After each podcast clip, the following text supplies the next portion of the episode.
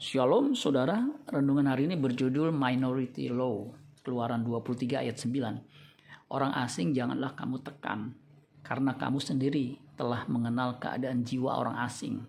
Sebab dahulu, sebab kamu pun dahulu adalah orang asing di tanah Mesir.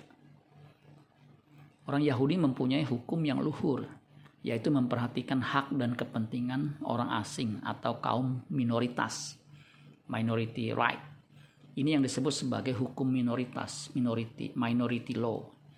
Hak minoritas adalah hak individu maupun kolektif yang dimiliki oleh sekelompok masyarakat minoritas yang didasarkan kepada rekognisi bahwa masyarakat minoritas merupakan kelompok masyarakat yang lebih sering terancam dibandingkan kelompok masyarakat mayoritas.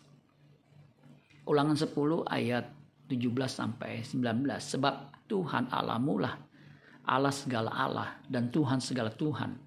Allah yang besar, kuat dan dahsyat, yang tidak memandang bulu ataupun menerima suap, yang membela hak anak yatim dan janda, dan menunjukkan kasihnya kepada orang asing dengan memberikan kepadanya makanan dan pakaian.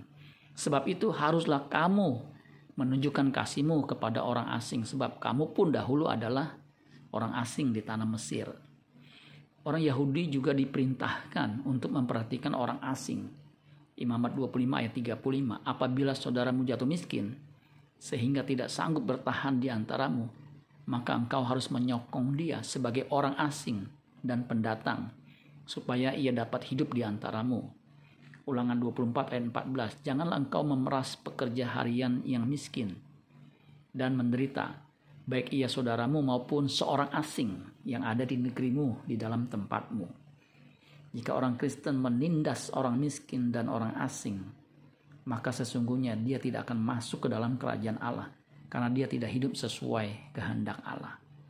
Amin buat firman Tuhan. Tuhan Yesus memberkati. Sola Gracia.